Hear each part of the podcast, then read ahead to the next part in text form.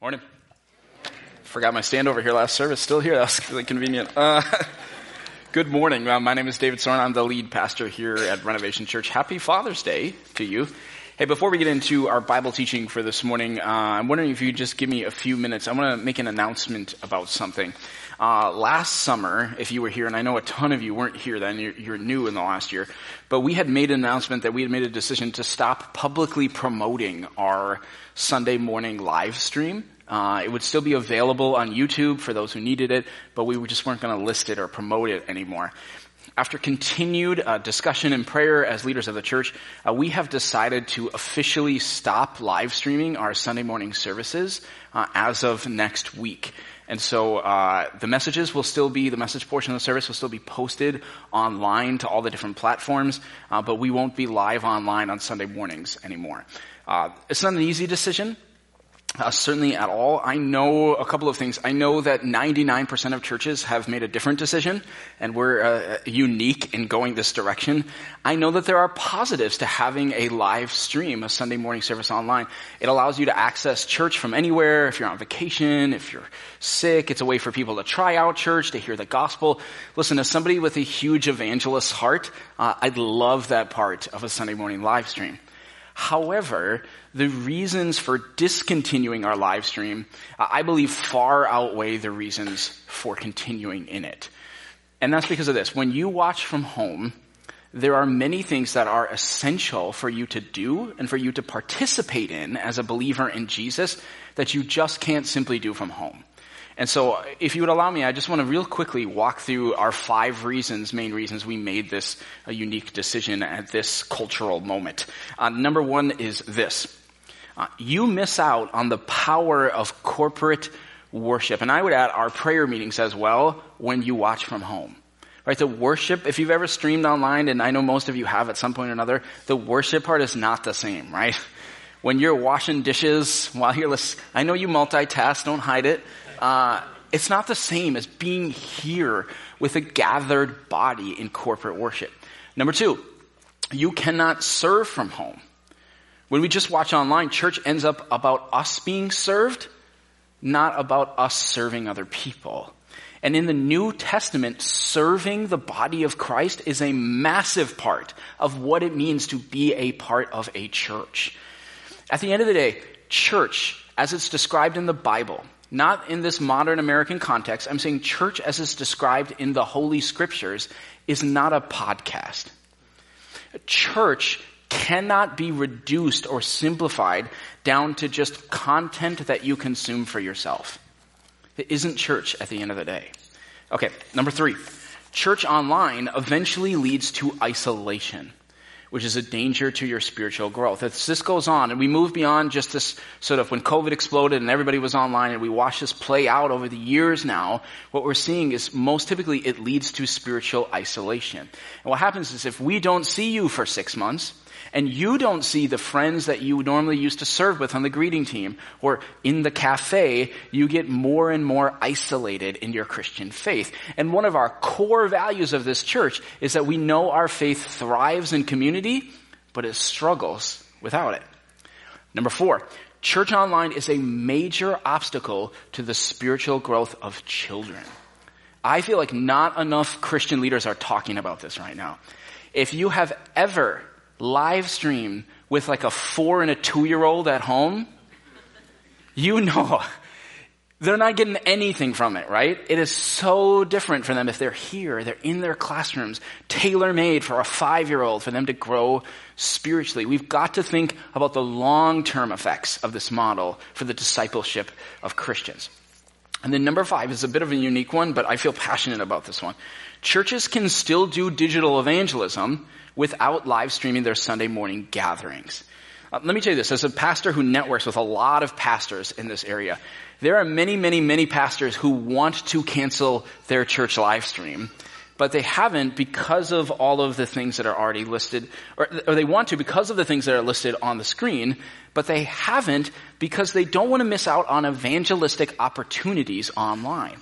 But I always tell pastors, I say, listen, unchurched people are not watching your live stream Sunday morning at 9 a.m.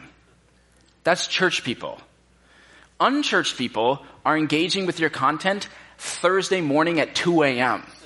when they Google, is God real? Or churches in my area. It's church people that are almost predominantly engaging with something on live Sunday morning, early in the morning. And so this is what we're going to do as a church. As a church that is really serious about discipleship and community, but is also uniquely passionate about evangelism. Uh, we're going to be ending our live stream next week because we believe that the benefits are far greater when the church gathers together like the Bible instructs us to. However, we are more committed than ever to share the gospel online. In fact, if you were at our annual meeting last week, you heard us say that we, we have even budgeted for it. We are hiring for it. Uh, over the next few years, we want to be one of the best churches in Minnesota at sharing gospel content online. And what I mean by that is sharing testimony videos on social media, of creating videos that explain the gospel creatively or teaching about who Jesus is, message clips. We absolutely, as people who love the gospel, we want to be in the space where unbelievers are. But we don't believe that we have to struggle through all of these other unintended consequences just to turn our church gathering into an online service. You see the differentiation between those two? You see, we believe that we can gather and we can also do evangelism, but they don't have to be the same thing. If you are watching this online right now, and you're maybe a bit shocked by this or it's maybe coming to you in a, a difficult way, I would say this. If you are a part of our church, now is the time to come back and to re-engage. Even if that feels difficult, take those steps. If you are watching this online and you are from a different part of the country, as I know many of you are, I would say to you, try so hard to be involved in a local church. Even if you're going, oh, it's not the same, be in a local church. Because at the end of the day, you need people around you that are discipling you, that know you, can encourage you. When your life gets really hard, that they can come in and support you. You need people who actually know you. And that is so important. That's a huge part of what the church actually is. All right. Thank you. I know this is different. I know it's unique. But at the end of the day, at the end of the day, my job as the shepherd of this flock, as the chief shepherd of this local flock, is not to get our numbers up and increase our online presence and feel good about that. My job is to help you be a disciple of Jesus. And we feel like this is the best thing we can do for your walk with the Lord. Okay. Thank you. That was kind of a heavy start to the day. All right. Let's now get into the book of Joshua. All right. Uh, as a church, we have been studying the book of Joshua for our summer series. Uh, if you're new around here, first of all, that's awesome. Uh, we want to get you up to date on kind of where we are in the Bible. Uh, while we do that, would everybody grab a Bible? There's Bibles under every chair if you didn't bring one. So uh, page 147. So in the Bible so far, God has promised the land of Canaan to the Israelites. However, they end up finding themselves as slaves in Egypt. They cry out to God. God sends ten plagues, frees them. They wander into the Sinai Peninsula. They wander around there, I should say, for 40 years. Moses, their leader, dies at the end of those 40 years, and Joshua is his apprentice that takes over and now is to lead the Israelites into the promised land. And now here at the beginning of chapter 3, they're kind of standing on the edge of the Jordan River where they, the Jordan River is essentially the boundary into the promised land, and they got to figure out how are we actually going to get across the Jordan River. So, page 147, uh, we are Joshua chapter 3, and we are reading the whole chapter. So we'll start uh, with the first four verses. It says this, Early in the morning, Joshua and all the Israelites set out from Shittim and went to the Jordan. When they camped, excuse me, where they camped before crossing over. After three days, the officers went throughout the camp, giving orders to the people. When you see the Ark of the Covenant of the Lord your God and the Levitical priests carrying it, you are to move out from your positions and follow it. Then you will know which way to go, since you have never been this way before. But keep a distance of about 2,000 cubits between you and the Ark. Do not go near it. Okay, let me start by explaining a few things that might feel new to you or maybe a bit foggy to you. And that is primarily what is the Ark of the Covenant that the priests are carrying. Maybe you've heard of that before. Maybe you're like, I kind of remember something, but I don't really remember. The Ark of the Covenant, let me show you a picture, or really a rendering of what it looked like. Uh, this is the Ark of the Covenant. It was constructed uh, 40 years earlier than this chapter in biblical history. It was a gold covered box. And the main thing you need to know about the Ark is it was God's, it symbolized God's special presence with the people. Uh, inside the Ark of the Covenant were three things. It was the Ten Commandments were in there, the, the two stone tablets. Uh, is that two things? I don't, we're going to count it as one, okay? Uh, there's the manna, which is this food that God miraculously provided to the Israelites in the wilderness. And then there was Aaron's staff. Aaron was Moses' brother. His staff that miraculously budded. And all three of those things are inside of the ark. Also, the ark was involved in an important ritual where once a year the high priest would go into the Holy of Holies. And that's where the ark was stored. Once they kind of get in, well, they have the tabernacle in the wilderness and eventually they build the temple. And on the top of the ark there was what was called the mercy seat. And the high priest once a year would go in there and after a sacrifice he would sprinkle the blood on top of the ark as a way of symbolizing the forgiveness that the Israelites were granted. And this was called the Day of Atonement, or you might recognize it by its other name from your iPhone calendar, uh, Yom Kippur. So have you ever seen that on your calendar? Like, what is Yom Kippur? That's what it is. It's where the high priest does that sacrifice. So the ark in this passage and in the Bible is the symbol of God's presence. It's his physical sign that he is leading them. And that is so important in Joshua chapter 3 that the ark is mentioned not once but nine separate times in this chapter. The Lord wants you to see that he is leading the Israelites. Okay. Now that we understand that concept, we can kind of begin to frame what's going to happen in chapter 3 here. In fact, we're going to get to see God do something amazing. And God is even going to use that word, amazing, later on in our passage. So within this chapter, we see a pattern for how God's people, that's us, can see amazing things even today. So there's really three steps to this. Here's step number one. How to see God do amazing things in your life. If you're taking notes, I encourage you to take notes somewhere, number one is this. Let God lead. You follow. The Israelites, they've got to follow God here. Right? They don't know how they're going to get across the Jordan River. The Jordan River is a major obstacle in their life. They're going, how, I need to go here, but how am I going to do this? And maybe in your life right now, you even have that. Maybe it's coming up this next week or this next month. You're going, I don't, I don't know how I'm going to get across that, how I'm going to get through that. Well, what do we see in this passage? The first thing is Joshua is going to need to follow God's lead. He's not going to be able, able to invent a way across the Jordan River, right? He's got all of these people in this big nation. They've got all their possessions. They've got all their little kids.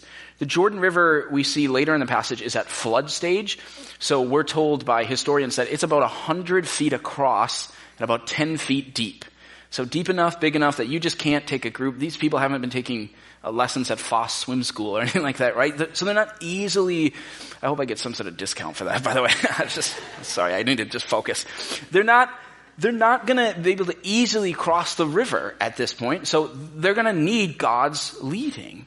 And God gives direction to Joshua. So look at verse 4 if you still have it open. So they're talking about following the ark, and then look, it says this uh, the Lord says, then you will know, through the leaders, then you will know which way to go since you have never been this way before. Now, it's not that they don't know which direction the promised land is, but they're just not sure how it's actually going to go down. So they need to f- listen and they need to follow. They need to let God lead and you follow. I would say, by the way, most of us nowadays, we get that backwards. Am I right? We lead and then we ask God to follow along. We say, Lord, here's where I'm going. Now, if you could bless that along the way, that would be fantastic. I, I see a lot of Christians do this even in the major transitions of their life. Right? Maybe they're getting a new job. Uh, maybe they're about to start a new relationship, right? Maybe they're gonna uh, move to a different area of the country. Big decisions, and so often we're just making decisions, and we're saying, "Lord, if you could just make that work out, that would be great." But that's not what it says. We let God lead and we follow. I feel like this sort of backwards thinking that we do a lot, I feel like it's a good indictment of my own prayer life even. I mean, how easy is it to close your eyes and say, Lord, I'm going to need this to work out. If you could please make that better, if you could please fix that. And sometimes I just wonder if our spiritual lives would be better if we just stopped making so many requests and started asking more questions. So like, what if in prayer, Instead of saying, Lord, can you please make this work? You said, where, do you want me to go in the first place? Lord, how can you, how are you even going to make a way? Show me, Father. Uh, what if instead of saying to God, please fix this problem, you said, Lord, what is your will? What do you even want me to do? You let God lead and you follow. Because here's the thing often, where God wants to lead isn't where you would have gone anyway. Like, okay, let's pretend you're an Israelite, right? And you're coming up to the Jordan River. You see, like, okay, there's no way I'm taking my little kids across this. And what would you have done? Well, just realistically, you probably would have said, okay, Joshua, if you want my advice, we're going to have to go south, we're going to have to go north. Eventually, the river is going to have a shallower point, or every river ends at some point, right? There's got to be a different way across. But where does God lead? Eventually, we're going to see in the passage, he just says, nope, just straight ahead. That's not what they were thinking. But isn't it going to be better for them to go straight ahead? Yeah, it is. But they've got to let God lead. And Joshua wants to make sure that everybody can see God lead. So again at verse 4, I feel like I could have preached a whole message on verse 4. At the end of verse 4, it says they are to stay 2,000 cubits back from the ark. Okay, so that's about a thousand yards, 10 football fields, a little over a half a mile. Now, if you, if you even picture a half a mile, you can see a half a mile away, definitely. Uh, but it's far enough that this huge group of people is all going to get to see the ark. They're all going to get to see what God does. But there's actually another beautiful spiritual truth that is embedded in this distance that we're talked that's talked about in verse 4. And that is this, is that God is separate and God is holy. In fact, uh, if you've read a decent amount of the Old Testament, and some of you have, you may know that there's a story in 2 uh, Samuel chapter 6 where there's a man named Uzzah, and one time he touches the Ark of the Covenant. You know what happens to him? Dies instantly. So what's happening here? 2,000 cubits away. There's this tension. There's a tension that we see a lot in scripture. It's that on the one hand, God is our loving father. He's our Abba, our daddy, right? Jesus calls us his friend. We can have this close personal relationship with him. On the other hand of the tension, God is not our equal. Okay? He is holy. We are to fear the Lord. And, and, I think a good question for us, even as we study this passage, is if you had to plot yourself along this tension, your relationship with God, where are you? I think a lot of us, especially in our sort of brand of American Christianity, if you had to guess, most of us are probably more likely on this side, right? One of the downfalls of plotting yourself too far this way is you're less likely then to let God lead and trust in his wisdom because you're seeing yourselves more as equals. Like, God, I got this, you know, if you could just bless it along the way. But you need to see God as superior. In fact, think about some of the decisions you've made in your life lately. Have you been treating God's wisdom? Have you been seeking God's wisdom as if it actually is infinitely superior to your own? Or have you not? Who's leading? Okay, let's keep reading because this next verse is going to expand on this holiness principle that we need just a lot more clarity on in our culture. Verse 5 says, Joshua told the people, consecrate yourselves, for tomorrow the Lord will do amazing things among you. Verse 6, Joshua said to the priests, Take up the Ark of the Covenant and pass on ahead of the people. So they took it up and went ahead of them. And the Lord said to Joshua, Today I will begin to exalt you in the eyes of all Israel, so they may know that I am with you as I was with Moses. Tell the priests who carry the Ark of the Covenant, when you reach the edge of the Jordan's waters, go and stand in the river. Okay, now, uh, look again at verse 5. What is the important step that the Lord has told Joshua that they must do before they see God do amazing things. Somebody shout it out. What are they supposed to do first? Yes, consecrate themselves. So this is actually step number two. So if you're taking notes, the first thing you want to see God really move again. Number one, you you got to let Him lead, and then number two, write this down. You have to consecrate yourself. Now, I know what you're thinking. You're thinking, but I don't know what that means. Okay, that's okay, right? When, when you study the Bible, consecrate is in there actually a decent amount. If you want to write this down, consecrate means to set apart as holy. And so if you are to consecrate yourself to the Lord, that means you're preparing for God to do amazing things by set yourself apart as holy, by removing any lingering sin that you've just been letting hang around in your life and setting your eyes anew on the Lord. Uh, the Apostle Paul, one of the leaders of the early Christian church, kind of fleshes out this concept a little bit in the New Testament. Let me read you a, a section of one of his letters on the screen. 2 Timothy 2, he says this. In a large house, there are articles not only of gold and silver, but also of wood and clay. Some are for special purposes. That's the gold and silver, right? The stuff you get out your china, right? When people come over. And some for common use. Those who cleanse themselves from the latter will be instruments for special purposes, made holy, useful to the master, and prepared to do any good work. Flee the evil desires of youth and pursue righteousness, faith, love, and peace, along with those who call on the Lord out of a pure heart. So here's what Paul is saying to you, Christians. He's saying, if you want to be useful to the master, you want the master to come in your life and use you for amazing things, then you're going to have to cleanse yourself of this sin. Because some of us, you just get sin in your lives, you know, that you just kind of grow apathetic towards maybe. You're like, oh, this has kind of been there for a long time. You say, no, no, no. Focus on that. Kill it, the Bible says. Put it to death. Begin to cleanse it from your life. Set your eyes anew on the Lord. So let me give you a really tangible example of what this could look like. So uh, some of you know we are sending a team of 12 people on a mission trip to uh, Tanzania in Eastern Africa on Friday. Uh, we are going with a Shine and Sammy Wanyoni. Uh, Sammy is a longtime friend of this church, an amazing uh, international evangelist. And Sammy, who's leading this whole mission, has essentially told our team that we need to consecrate ourselves before we go. In other words, we need to fast. We need to make sure every day leading up to the trip that we are absolutely spending some serious time seeking the Lord. If there is any of that sort of lingering sin that we've just kind of been letting hang around, we gotta fight it. We want to be focused on Jesus. You want to be going into a mission like this hot for the Lord. Not lukewarm, hot, right? Well, why?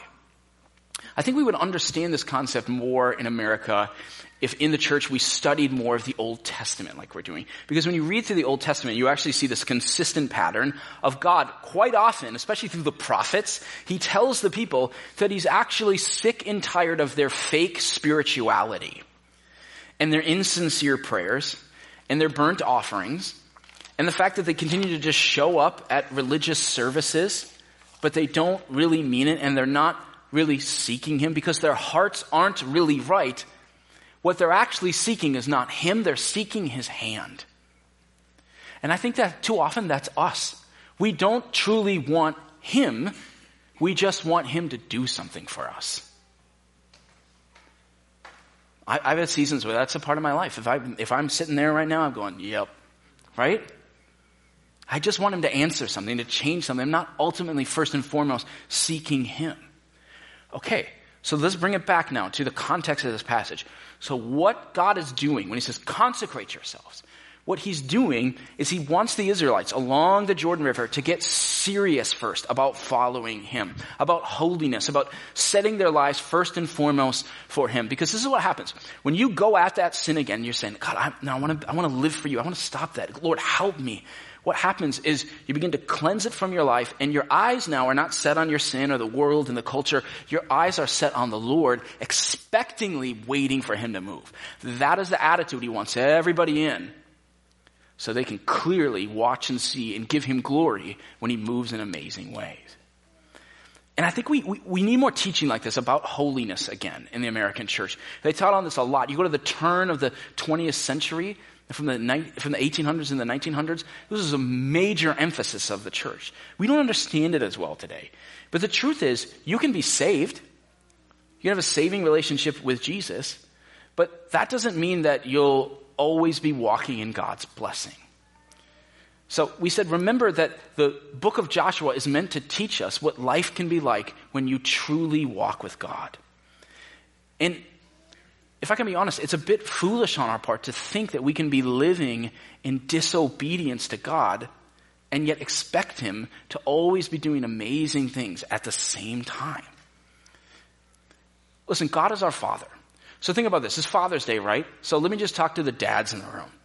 So, gentlemen, if your kids are always living in constant disobedience, right? They're rebellion, they're never listening to you, Somebody like, yeah, I know, it's right now, right? okay. But let's just say seriously, they're just, all, they're never listening, they're rebelling, they're just walking in disobedience. Would you come up to them and say, and here's another good thing for you? right? And let's go to a restaurant today. And let me buy you a new car. And let me, no way, right? Because what do you ultimately want? Even more so than obedience, what you ultimately want is for their hearts to be right. Well, it's the same thing with your Heavenly Father. Let me tell you something. God is more concerned with your heart than He is with your comfort. And so some of us, we come to Him and say, Lord, make this right. If you could fix this, if you could. He said, I want your heart right first. Not just to give you another thing, to make your life more comfortable. So they get to the Jordan River and he says, okay, before we just get you to the promised land and make everything better, let's get your heart right. Let me lead. Consecrate yourself. Okay, now this is step three. So we're verse nine. Here's what it says. It says, Joshua said to the Israelites, come here and listen to the words of the Lord your God. This is how you will know that the living God is among you and then he will certainly drive out before you the Canaanites, Hittites, Hivites, Perizzites, Girgashites, Amorites, and Jebusites. See, the ark of the covenant of the Lord of all the earth will go into the Jordan ahead of you. Now then, choose twelve men from the tribes of Israel, one from each tribe. And as soon as the priests who carry the ark of the Lord, the Lord of all the earth, set foot in the Jordan, its waters flowing downstream will be cut off and stand up in a heap. So when the people broke camp to cross the Jordan, the priests carrying the Ark of the Covenant went ahead of them. Now, the Jordan is at flood stage. Remember, that's what we talked about earlier. So it's about 100 feet across, all during harvest. Yet as soon as the priests who carried the Ark reached the Jordan and their feet touched the water's edge, the water from upstream stopped flowing. It piled up in a heap a great distance away at a town called Adam in the vicinity of Zarethan while the water was flowing down to the Sea of Arabah, that is the Dead Sea, was completely cut off. So the people crossed over opposite Jericho. The priest who carried the Ark of the Covenant of the Lord stopped in the middle of the Jordan and stood on dry ground, while all Israel passed by until the whole nation had completed the crossing on dry ground. Pretty amazing. And so they let God lead, they consecrate themselves, and then we get step number three. Here's the step number three to actually see God work and do amazing things. It's you've got to step out in faith. Which is kind of interesting, right? Because God could have, He could have used the audible voice and went, hello, Israelites, look to your left and you will see I will now commence parting the Jordan River. He could have just done it, right? But that's not what he does. What does he tell them? He tells the priests holding the ark to walk into the river first. This is important. Actually, don't miss this. Because I believe this is a main reason that many American Christians have a dull and boring faith. Right? Maybe you've just been coming here with your spouse. You're like, yeah, I kind of believe in Jesus, but your faith is pretty boring and pretty dull. Listen carefully because I'm going to show you why that is. See, I believe the Holy Spirit, who is God, nudges us all the time to walk towards the river. Right? He's, he whispers things into your mind. He says things to you like, some of you, he probably already did this this morning. He said, Hey, next year, I want you to go to Africa. And you went, I don't think so. Right? For some of you, he's been nudging you lately, and he's saying, I want you to seek me anew. I want you to wake up a half an hour early every day, get on your knees, and just seek me with passion again. And you're going, God, I really love sleep though. I don't think so. Some of you, said, I want you to do something crazy. I want you to start fasting one day a week. Just set aside a whole day. Consecrate yourselves. Give yourself to me. He's putting it in your mind. And what do we do? We do this all the time. We go, I don't think so. No. But by saying no and not finishing this out, we are constantly missing God do amazing things in our life. And because we won't walk down and put our feet in the river, we're left with what? Kind of just a boring and dull faith that actually never really grows because you never get those moments where you put your feet in the river and go, whoa, because you never left here. You actually have to walk out in faith. It's like the old saying, that we get from the New Testament. If you want to walk on water, you gotta get out of the boat, right? The problem, I think, is most of us, we actually just prefer that the Lord would make the riverbed dry before he asks us to walk in. Sometimes I think we even get mad at him for not making it dry first. I've prayed like that before. Like there's an obstacle in my life. I don't really want to walk into it. And I'm just looking at the Lord saying, I don't understand. Like, why haven't you kind of parted the waters here? Maybe you part the waters and then I'll trust you some more. Or we were just asking him to do the work first. And I believe the Lord would say this back to us. I think he would say, listen, anybody can trust me on dry ground. But that's not really going to grow your faith at all. What you need to do is you need to listen to me. You need to consecrate yourself. And you need to just start walking. That's the pathway to seeing God move in amazing ways. You know what's really interesting about the Bible? You have, I love the Bible. There's so many parallels all over the place. And one of the really interesting ones here is the Israelites, their forefather was Abraham. Abraham was the first one that was called into the promised land. What's kind of cool is he was called uh, essentially in a very similar way. In Hebrews chapter 11, again, which is that great hall of fame of faith chapter we talked about last week, it says this about Abraham in verse 8. It says, by faith, Abraham, when called to go to a place he would later receive as his inheritance, obeyed and went, even though he did not know where he was going. Whoa. Right? God said, just start walking this way. Where? Just start walking. Okay. And he goes. Right? It's the same thing with these Israelite leaders. They just start walking. They don't know what's really going to happen with a river. Right? Like, is it just going to disappear? Is it going to, like, how am I going to sink first and just start walking? But they do. And they walk and they put their feet in the river and what do they get to see? They get to see the glory of God. They get to see God do amazing things. so for some of you today, you just need to start walking. Remember, we already studied this in chapter one. The Lord has said, be strong, be courageous. Why?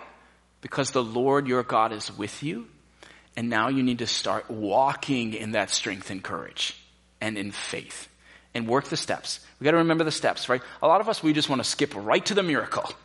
Lord, answer this, but we work, we work the process first. And listen, you cannot manipulate God. I actually think there's great irony in this teaching about seeing God do amazing things. And this is really important for us as, I think, our, our where we are in the church world in, in America right now. And the differentiation that's really important for us is this if you are just seeking amazing things for your own sake, you actually probably will never see them. But if you're seeking God for His sake, you'll probably see them all the time.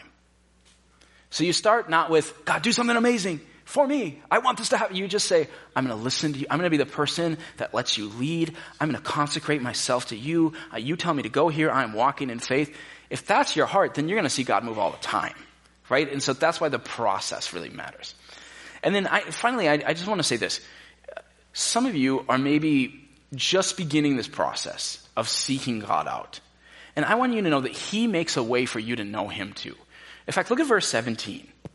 You have this really cool part where it says the priests, they stop in the middle of the Jordan River with the ark, right? Because it's the ark that's making this miracle happen, right? And so they stay there making a bridge essentially a way for all of the people to get across into the promised land. And I love the Old Testament because the Old Testament has all of these, it whispers all of these clues about Jesus. See, similarly, Jesus, God's Son, was a bridge for you to cross, for you to have a relationship with God. Because without Him, we can't. Our sin separates us because God is holy. It kind of looks like this. Uh, we are, if, I'll show this picture to you on the screen we are unable to reach God because our sin separates us from God. He is holy, He's other, He is different. We have sinned against Him. We deserve His justice, punishment for our sin. We're unable to go to heaven to have a relationship with Him because of our sin. But God sends His Son Jesus because He loves you, He loves the whole world. And Jesus makes a way for us. So Jesus is like a bridge. Jesus comes to earth. He dies on the cross and what he's doing is he's taking the punishment that we deserve. And he's making a way for us to be forgiven, for us to have eternal life, and for us to have a relationship with God. But here's the, here's the parallel. Just like the ark had to stay in place for the Israelites to cross over, the Israelites still had to walk out in faith. Like if I'm there and I'm an Israelite, I see that people are going and I see the ark there, but I'm still thinking, this river could come down at any moment, right? You still gotta have faith to walk across. And they do. And so some of you, for the first time, need to say in faith, Jesus, I believe this is real.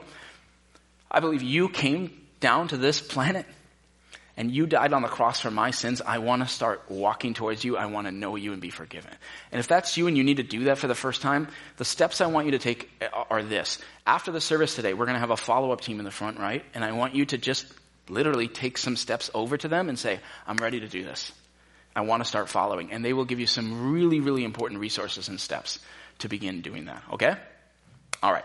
Hey, uh, before we kind of close out our service today, uh, we want to take just a few minutes here to pray over our amazing team that is going to Tanzania in a few days. Uh, in fact, I want to call that team on stage uh, right now so you can take a good look at them. Uh, they are Nina Solberg, uh, Josh Pollard, Renee Louthan, Tony Wesp, Anna Rauscher, Gabriel Hanshin, uh, Hannah Summer, who's at camp with our uh, youth group this weekend, uh, John McCormick, Abby Deary, uh, Jacob Wilson, who's uh, out of state today, uh, Jen Norman, and then I will be going as well. So we leave on Friday, and we will embark on what is door to door a 31 hour journey from our door here in Blaine to uh, Mwanza, Tanzania, where we're going. And then over eight days, we'll be working with uh, Sammy Wanyoni and Shine, and we are basically going to share the gospel everywhere we go. On the street, uh, in churches, we're going to speak in a lot of schools, which they allow you to do in Africa. It's amazing. Uh, in universities, uh, we will, a lot of the churches have targeted neighborhood outreaches they do. So they, they show up in these neighborhoods and their gospel choirs start singing. It's amazing. And before you know it, four or 500 people have gathered and we just, we show up. These people give their amazing testimonies. They talk about God. We preach the gospel and we see sometimes 20, 50, 100 people walk down the hill and give their life to Christ. It's amazing. And then we'll be working uh, with uh, Shine. Sammy the last couple days is putting on a massive crusade where they're expecting tens and tens of thousands of people to come, where the gospel will be proclaimed as well. So this is huge. This is a huge outreach that we're doing. So we need you to pray. Uh, we always say with missions, we all do this together. We go, you pray, but we do this together and then you go next year, right? Okay. All right. So at this point, I'm going to ask the team to kind of step down in front of the stage. And what I want you to do, if, if this is, uh, if, if they are a friend of yours, if they're in your house group, uh, if you're a family member, would you actually stand up right now and walk to the front? I want you to come, you can actually do that right now. I want you to come and lay a hand on them. Uh, we see in the Bible, in the book of Acts, when they send Paul out and Barnabas out on missions work, this is exactly what they do. They come and lay hands on them as the body and they pray over them. And so you guys can spread, could you spread out a little bit more over here, Gabe and Josh? I guess we have room. Thank you. That'd be great. Okay. Um, so we want you to come and pray, and then I'm going to ask one of our elders, um, Steve Howells, to come up, and he is going to pray over our team.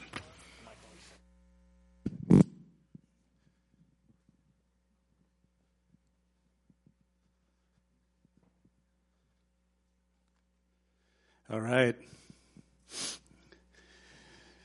As uh, Romans chapter 10 verse 14 says, How then will they call in him on whom they have not believed? And how are they to believe in him in whom they have never heard? And how are they to hear without someone preaching? And how are they to preach unless they are sent? As it is written, how beautiful are the feet of those who preach the good news.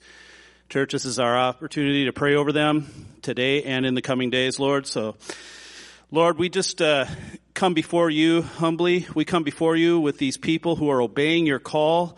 They believe they are sent. They are stepping out in faith, Father, and we are asking you just to bless them in their travels to and from and every place in between on the way to Africa while they're in Africa and as they're on their way home, Lord. We ask for your supernatural provision over all things they need, spiritual and physical, Lord. We ask for a blessing over them just to have everything provided, not only for them, but for Sammy and the Shine organization who are undertaking this as partners with them, Lord.